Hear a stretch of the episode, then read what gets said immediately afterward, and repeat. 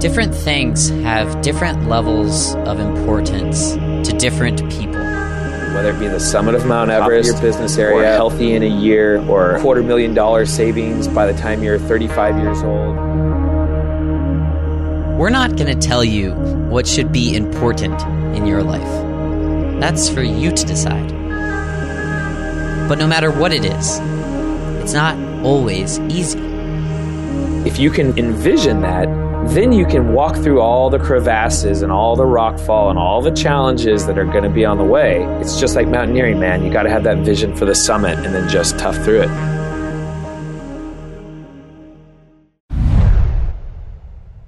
Hey there, everyone. Before we get things started, a couple of quick things that you should know.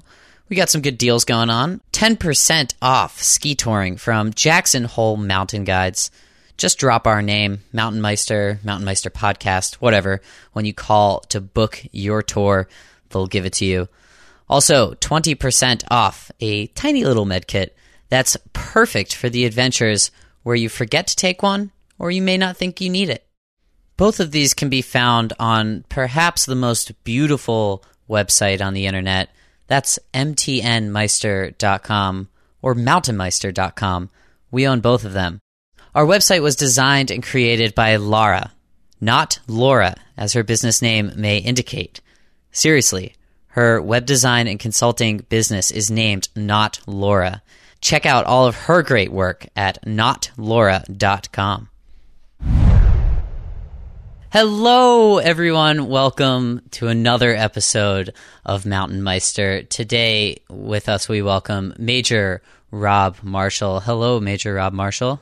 Morning, Ben. How are you doing? I am so good. Welcome to Mountain Meister. Uh, for the listeners who don't know Rob, he is a reserve C seventeen pilot in the Seattle area, also the co-founder of the U S A F, United States Air Force, Seven Summits Challenge, and the director of the U S A F fifty Summits Challenge. In the Seven Summits variety, Rob led the climb of Mount Everest in the process of fundraising for the families of fallen soldiers. Rob, thank you for your service, and I'm glad we could get you on to the show today. Sometimes it's a little difficult. Uh, I've received emails that say, sorry, I'll, I'll be in a remote part of Africa for a few months. Can't do a Skype call there. Or some people are headed down to Antarctica or the Himalaya, wherever. Your version of this, Rob, was, I'll be, and this is exactly what the email said, I'll be doing a survival slash avoid capture training on Tuesday from eight a.m. until well after dark. What What is a survival slash avoid capture training?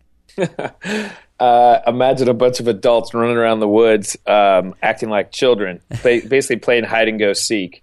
Uh, but in reality, it's much more serious. They air crews since way back uh, in the World War Two days uh, want to be able to, if if your plane, you know, goes down, you got to parachute out, whatever, and, and you're in an area that may not be the most friendly. You need to be experts at uh, moving from wherever you end up to a safe place. So that's mm-hmm. what we'll be doing Uh, tonight, and they require all levels of military to practice that type of stuff. Huh. So have you done these before?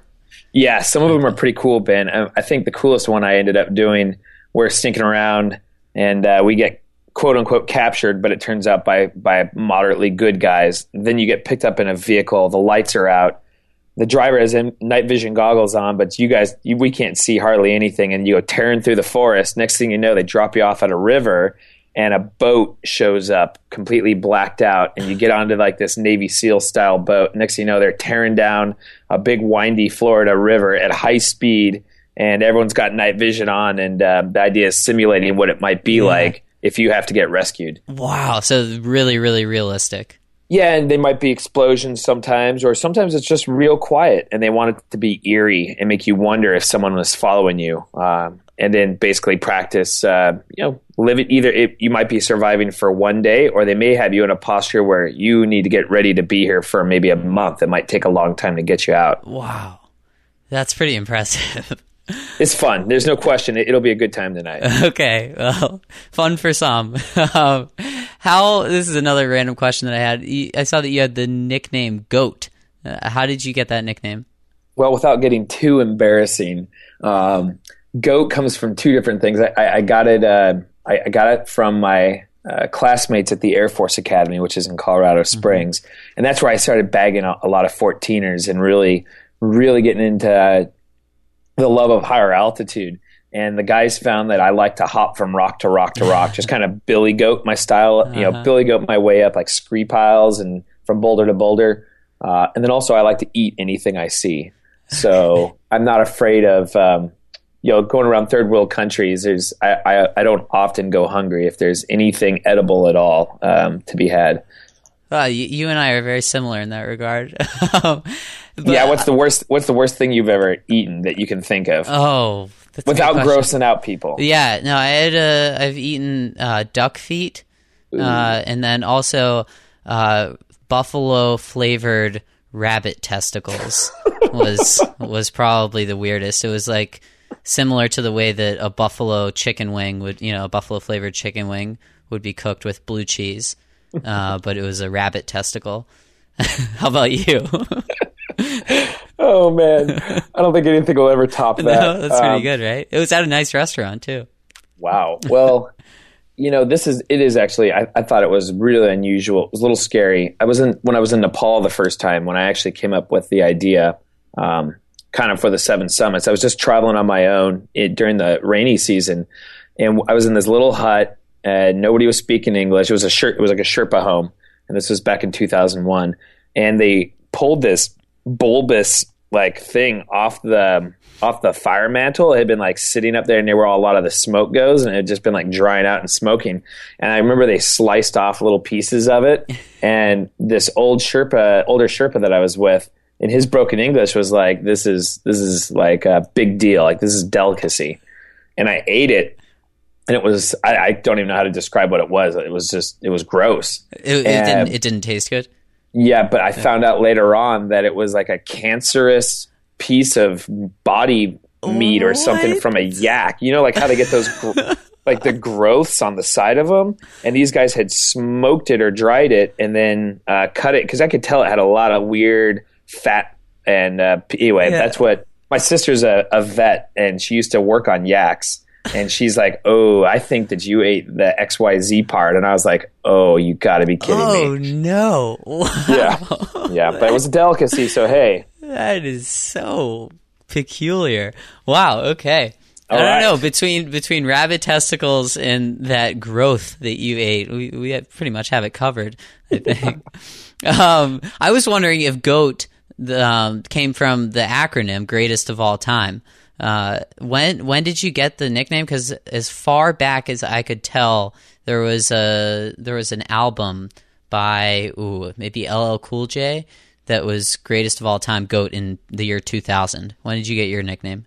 Oh, man, that, it came out probably I, – I think GOAT came out maybe just before two thousand, but it okay. could have been right around nineteen ninety-nine. Like yeah, that was kind of – ninety-nine, two thousand was the peak, so maybe that's where the guys maybe well, so, from. And then I saw you did the push-ups on the summit of, summit of Mount Everest, so living up to the Greatest of All Time nickname. I'd imagine that's a record, right? You did thirty of them?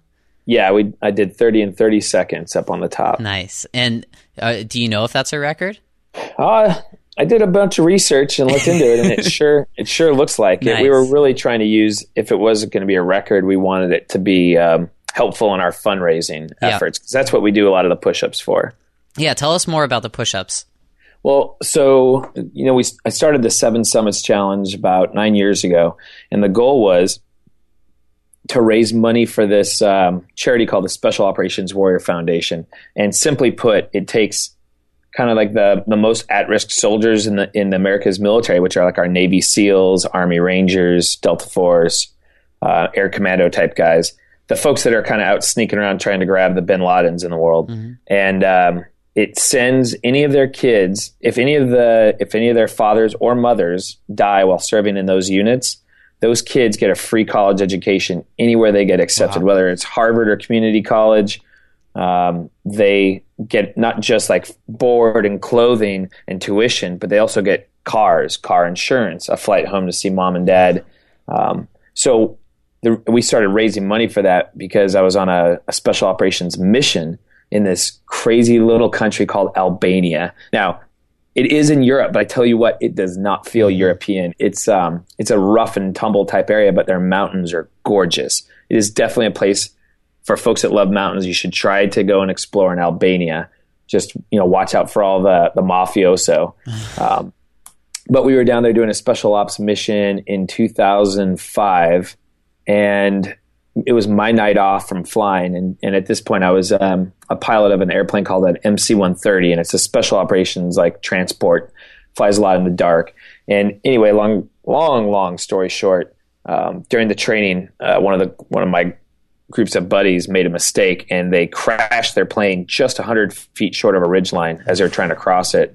And it killed nine American uh, airmen, and that left eleven kids without a parent. And that, that those were my years of my life where I thought we were indestructible. You know, like a lot of mountaineers get that mentality, like, man, I am indestructible. I'm just crushing it. Everything I do, I'm doing great.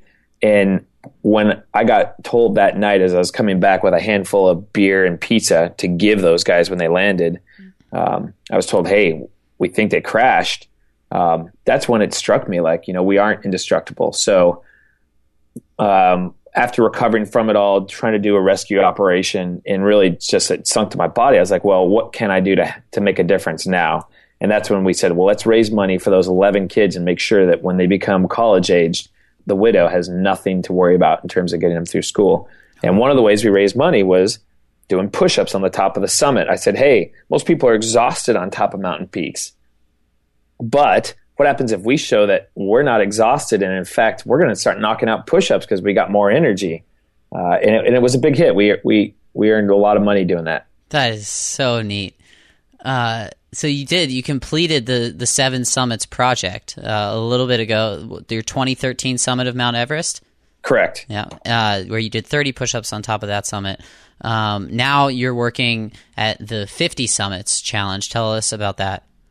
Yeah. So the Seven Summits was awesome, Ben. Um, and we had all kinds of different airmen join us, but we realized, man, it takes a lot of time to get folks down to like Antarctica, or obviously it takes a, a crazy amount of time to do like a Mount Everest. And that took a we should say we should say to the listeners that this is all personally funded. Yes. Yeah. To avoid a lot of red tape, um, we self-funded and pretty much used all of our own vacation time for these climbs. Um, while you're on so, while you're on duty. Well, yeah, well, like in between combat, uh, like we had to cancel a few different trips because um, flare-ups in Iraq or Afghanistan uh, made us unavailable. Mm-hmm. When I was up on McKinley, I actually got called back uh, twenty-four hours from the summit uh, because my unit was going to Iraq, and they said, we need you back right now. And I said, hey, hey, can you wait? Can you wait just a little bit? Because I'm literally, we're going to the summit tomorrow. And uh, they said negative. Wow. So no kidding. So it, it was hard to manage it. And I realized, well, we can't keep doing the seven summits over and over and over again on our own money and our own time. Would be me. You just that's it's mm-hmm. impossible. So we when we finished the seven summits, um, I was like, well, how can I include more military members in these awesome, awesome experiences that teach them resiliency, build their risk management skills, make them into better leaders and better followers? So we said, well, why not here in America? Like America is. is awesome. We've got so many different types of mountains, so many different environments, different challenges. Why keep traveling around the world and spending buku dollars uh, hitting these huge peaks when we can have the same adventures right here in our own nation? So that's when we said, let's do the fifty Summits Challenge, get military members, airmen, to the highest point in each state. And that way I knew all skill levels from, you know, driving to the high point of Florida. To That's the lowest a, one, right? Yeah, yeah. three hundred forty-five feet, Britton Hill. I looked it up. uh, Ben, when we were in Antarctica, a friend of ours, uh, when we were getting ready to fly in Antarctica, a friend of ours sent us a photo, and it was them holding their dog like on top of the high point. Like, and they're like, our dog got to the top of Florida's high point, and it only cost us one, two coffees and a tank of gas. Like, what what's it costing you to do Antarctica? Right. And we're like, ouch, good point. So that that mentality really stuck with me. Like, wait, let's make these let's make these adventures affordable, and let's make them for all skill levels, from, like I said, Florida to like a McKinley. Yeah. And we can do them over and over again, and I don't even have to be there. Like I'm I'm outsourcing. So I'm taking volunteers from around the military and saying, hey, do you have the skills and the knowledge and the drive to lead a group of airmen up your local high point? Well, then let's do it. We'll advertise for you. We'll get the word out. We'll help you with your risk management.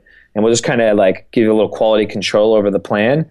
And all, your mission is get everybody safely up that, that high point, get a photo, and send it back. And and it's got a life, it's got a very long, long lifespan. Yeah, yeah. Um, and so far, so good. Yeah, it seems like it. How how far through so far? Um, I think we just got our thirteenth state high point about two weeks ago, and that was in Alabama. And they had, I think, forty people with them, and they did over two thousand. I think it was over two thousand five hundred push-ups on the summit. So cool. Yeah, and and, and the, they said the best part, and this is what makes me like, this is the awesome part about the outdoors. This gives said, you goosebumps, right? Yeah, it does. There were more children in that event than there were adults.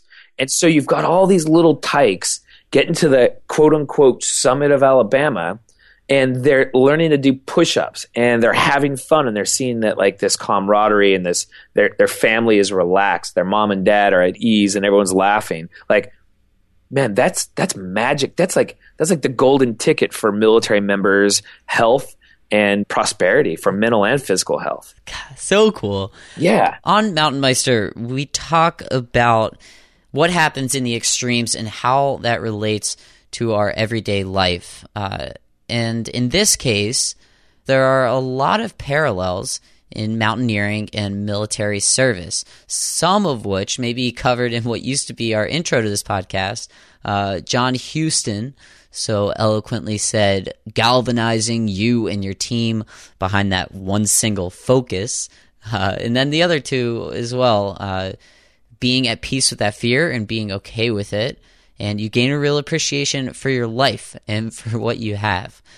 In your experience, Rob, how does your military service relate to what you've experienced on the mountain and then also what you've seen out of others? Yeah, well, so one thing to keep in mind, Ben, is that, you know, we, we do these climbs not just to get to the summit, but a lot of it is about healing military members. When when that plane crashed in Albania for me, uh, I didn't know like how to handle it, and it's hard. It was hard for me to cry at that time. Like I, I wasn't an experienced mm-hmm. public crier, I'll admit. But what I found was sweat.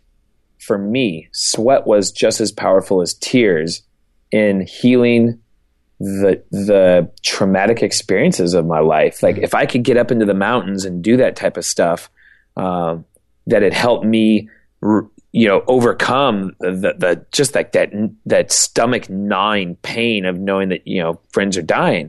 Well, there's a lot of military members that relate to um, that sort of medicine. Instead of grieving publicly, a lot of them want to get into the gym. A lot of them want to do something to get their heart rate up. And in general, military members, like, we relate well to stress and challenge. So that's one of the big connections we have with mountaineering. And and so I love getting my teams out there and saying, hey, this isn't a combat zone, but the risks are real. Mm-hmm. And if and, and a lot of them, like, their eyes perk up and you can tell they're, like, they're totally engaged in that moment. So I think if you want to draw one really big parallel between the military and um, mountaineering, I think you'll find that, like, the stress and the challenge gets a, it, it helps clear the fog of, of traumatic experiences for a lot of people and really gets them in the moment. And to um, ask somebody to go from something so extreme uh, to kind of coddling them and trying to make them feel warm and fuzzy, it just doesn't work, right? Like, if you think about it, th- that doesn't make sense. Not for a lot of guys, especially yeah. like special operators or people that have been in combat. They don't, it doesn't, they don't want to be coddled.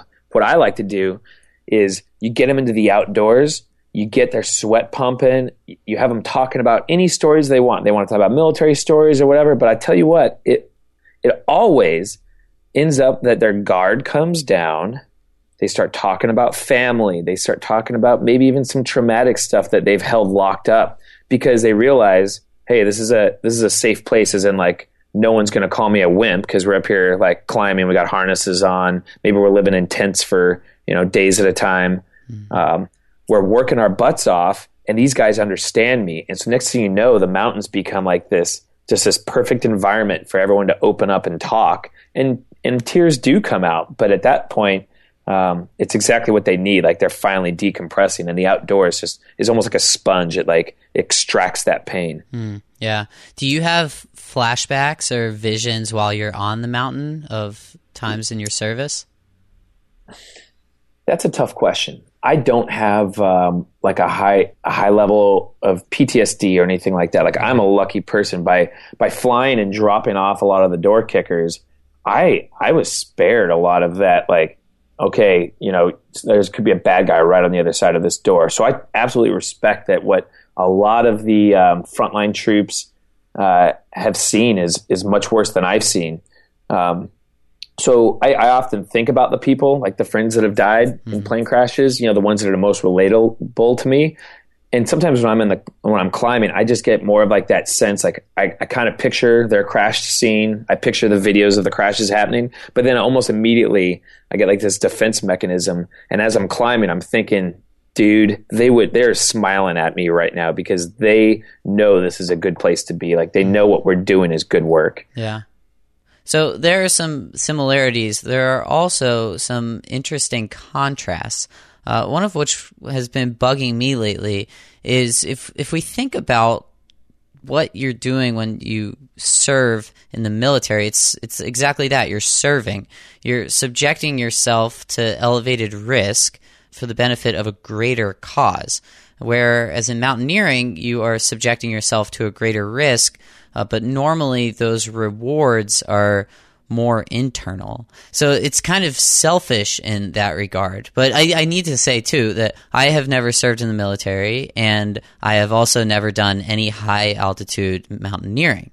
Rob, you have done both. Feel free to correct me if I'm wrong. What differences are there in mountaineering and military service? Ben, I think you'll find that most military members aren't walking around thinking, hey, I'm in the military, I am not being selfish, and people that aren't in the military aren't selfish, because that would be a selfish kind of thought okay. process uh-huh. right there. Uh, you get people that sign up for the military, and it and it is very unselfish. You, it's not like the risk of mountaineering where you are looking at avalanche conditions and and you're looking at the weather and things are fairly predictable. Imagine taking all that and then throwing in like, you, you know, uh, some dude with a gun pops up out of your ski tracks and shoots you. And you're like, well, that's not fair. That wasn't predicted. Well, that's what the military members, that's the level of risk they face. You know, you take mountaineering or outdoor risk that can be mostly predictable, and then you throw in the unpredictability of an enemy. And that's scary. And they do it to protect America. They do it to make sure we can wake up and lay skin tracks early in the morning and that we can reach peaks. But I don't think anybody ever looks down on someone else's path in life. Mm. At least I don't. That's who I can speak to. I I know what I've done is unselfish, but I think when I see other people out like communing with nature, like right behind my house, I've got a place called Tiger Mountain. And when I see folks up there hiking or running, especially when they've got their kids with them, I'm like, hey, they're doing their bit in their life. Like they're raising their children or they're staying mentally and physically healthy. They they just didn't have a calling to put on a uniform. Mm-hmm. And so I don't judge them, but I do give obviously mad credit to the men and women that do say, hey, I'm going to take on risk. Some of it is way out of my control, and I'm going to serve America. Um, but I don't, I don't think I could, you can't, you can't put down not putting on the uniform and doing your own version of risk. Like right. that's, yeah. that's, that's their own path. Yeah. Good point. Uh, it's funny, like hearing you talk about this, you, You seem to be very good at identifying when your suffering now will translate into reward later, right? Like during the mountaineering, you suffer, but it, it has a reward on the other side. Um, but in general, a lot of humans have trouble uh, making decisions where the ultimate reward of that decision is delayed. So, for example, saving money for retirement, a lot of people have trouble doing that, because it's very difficult to identify that vague feeling in the future when you'll get paid off. You know what I mean? Yeah. So I'm wondering how you're immune to this. And I'd imagine that because you enjoy this kind of suffering now, reaping the benefits later, I'd imagine that you do eat healthily, uh, exercise, and then you also have a good savings fund for retirement. Do I have that right? Absolutely. Okay. In fact, I'm putting an offer on a house uh, today, and thank God I've been saving since I was eighteen, because the, the market up here in Seattle is nuts. Huh. Interesting. So why why do you think you are so good at identifying reward later? You know, I think our mountain people are going to appreciate this this thought process. Um, when I talk to groups about climbing or outdoor stuff, I talk about how you rarely, rarely get to see your objective when you leave the trailhead. You know what I'm saying? Mm-hmm. Like, everyone pulls into the parking lot, and maybe you're going to Everest, and it, you won't even see the summit of Everest for another ten days of hiking on the trails. Or maybe you're doing a McKinley, or maybe you're just doing a local hike where it, it's going to take a couple hours before you can even see your destination. Well, isn't that a lot like mm-hmm. eating healthy, saving money, making those long-term difficult decisions, knowing that the payout's going to be better? I think I was a lucky dude to have a parent to have parents that taught me about backpacking. And I, do, you can, you guys know how it goes. You're like, you're hiking for like an hour, and you're like, are you, are we there yet? Are you kidding me? My backpack's heavy. And you're, and if you've got a mom and dad that have that vision, they go, hey, relax. When you see where we're going to camp tonight, it's going to be worth it. So I grew up with that ethos of saying hard work now is going to pay off later. And I'll draw the analogy between eating healthy, saving money, making the tough decisions to uh, go through college so that you've got that degree later on. It's you've got to have a vision of where you want to be, whether it be the summit of Mount Everest or the top of your business area or healthy in a year or uh, a quarter million dollar savings by the time you're thirty-five years old. If you can vis- envision that, then you can walk through all the crevasses and all the rockfall and all the challenges that are going to be on the way. It's just like mountaineering, man. You got to have that vision for the summit and then just tough through it. Such a good metaphor. And while we're on the topic, for the listeners, we have our twenty fifteen goals written on our website. Uh, and we have shown, and studies have shown, that writing your goals down and making them public actually improves your chances of achieving them. So if you just got really motivated there by what Rob had to say, go to our website and write down your goals for twenty fifteen. Rob, let's switch over to your gear recommendation, something that we like to talk about on the show, but but we don't always talk about gear on Mountain Meister, but when we do, we prefer that it comes from the man who did thirty push-ups on the top of Mount Everest. Major Rob Marshall, give our listeners something that they have to have.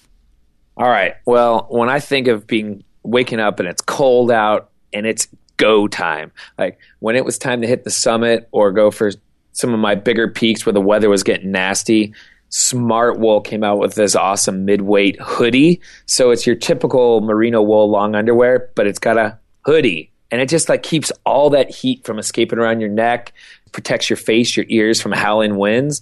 And if you're like me and you get sweat a lot, you don't have to put on many layers on top of that. So that thing is my absolute go-to when the weather starts nuking. Mm-hmm. And then when it's not nuking and you're laying out like in the high altitude sun, well, you know, you got to listen to a little Bob Marley or um, some Jack Johnson. Those are, so, those are your picks? Those are your go-tos? You know, I'm a big fan of pretending like I'm sitting out in the uh, parking lot of like a ski area.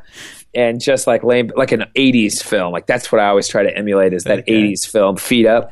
So I'm always jamming out to like uh, portable speakers. But obviously there's not good power in a lot of these mountain areas. So Goal Zero hooked us up years ago with uh, one of their smaller portable solar panels. And that thing is the bomb. It it charges my iPhone and it charges my uh, my speaker. And I couldn't ask for anything better. Awesome. The Goal Zero portable charger and the Smart Wool hoodie on Rob's Meister profile page on our website, m t n meister dot com. I'll also throw the video up of you doing the push-ups on the summit of Mount Everest uh, and any other relevant things that we've talked about today. To I want to talk about what you're what you're up to next, Rob, because the Seven Summits project has been completed. The fifty Summits project is uh, well underway. What what plans do you have for the future? You know, Ben, that's That's a good question. I'm taking a, a bit of a risk myself right now. Huh. Uh, I separated from active duty so I could have a little bit more flexibility uh, as a reservist. And when the time comes to get a job, I'm thinking, what can I do to get more military members in the outdoors? So I'm really working on a project right now. Been talking with Outward Bound, talking with the military. What I want to see is a project that gets that. Here's the word that I want to hit. It's inoculate. Hmm. We're not talking about measles in Arizona. I'm talking about inoculating current military members and their families before traumatic experiences or difficult challenges face them. Uh, think about all the, the, there's Wounded Warrior Program out there. Awesome program. There's all these other uh, nonprofits and organizations that, that focus on veterans and folks that have been injured.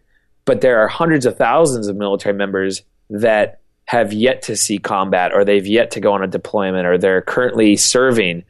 I want to find a way to get those folks into the healing power of the outdoors so that they build up resiliency and self-confidence, and they know that when crappy things happen to you, that you can tough through them. So that's my next project, is trying to link local, probably start in the Northwest and get local uh, groups that want to be- make people river rafters or kayakers or climbers, team them up with maybe some donors, and then really start getting those uh, family times before people before people head to like Syria or Yemen. I want them out like hiking with their kids and their wives, or if they're single, feeling like they have something to do other than play video games. Before the fact. Get them before, before it. Inoculate. Yeah, yes. We, yes. So that way when the P T S D starts to set in, we're not rushing to fix it. We've already been proactive, mm-hmm. and we've already set the framework to survive it and overcome it. For the listeners, you can find out more about the fifty Summits Challenge, U S A F fifty summits dot com. To wrap things up, Rob, I want to find out who you would like to see as the next Mountain Meister. You're this Mountain Meister. Who do you want to see on a future episode? So I don't want to say he's a mountain miser. I think I'll stick with Mountain Meister. But there is this badass guy who is, gosh, he's in his sixties now, I believe, and he did push-ups on the top of Antarctica with me. Mm. He's also uh, been guiding the Seven Summits and laying new tracks around the world for decades, and his name's Phil Ershler, and he uh, works up at International Mountain Guides right at the base of Mount Rainier. You ought to look that guy up. He has got some stories. He's is tough, but as like he's like a big cuddly bear that has this, but he's as gruff as they get. So I challenge you guys to get Phil Ershler on here, and he'll talk to you about old school mountaineering. For the listeners, keep an eye out for Phil Ershler on a future episode of Mountain Meister. Major Rob Marshall, wonderful having you on the show today. Thank you for joining us. Thanks, Ben. Real honor. And uh, you guys head for the hills and have fun out there.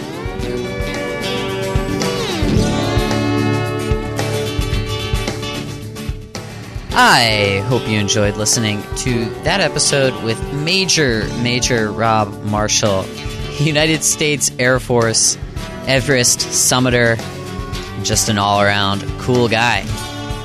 Don't forget that there are a lot of really easy, free, fast, and internally rewarding ways to help Mountain Meister. You can get a free audiobook from audible dot com. The link's right on our homepage, and it's a whole month. Pick any book you'd like. You can also help spread the word about Mountain Meister, which you did so well in the month of February.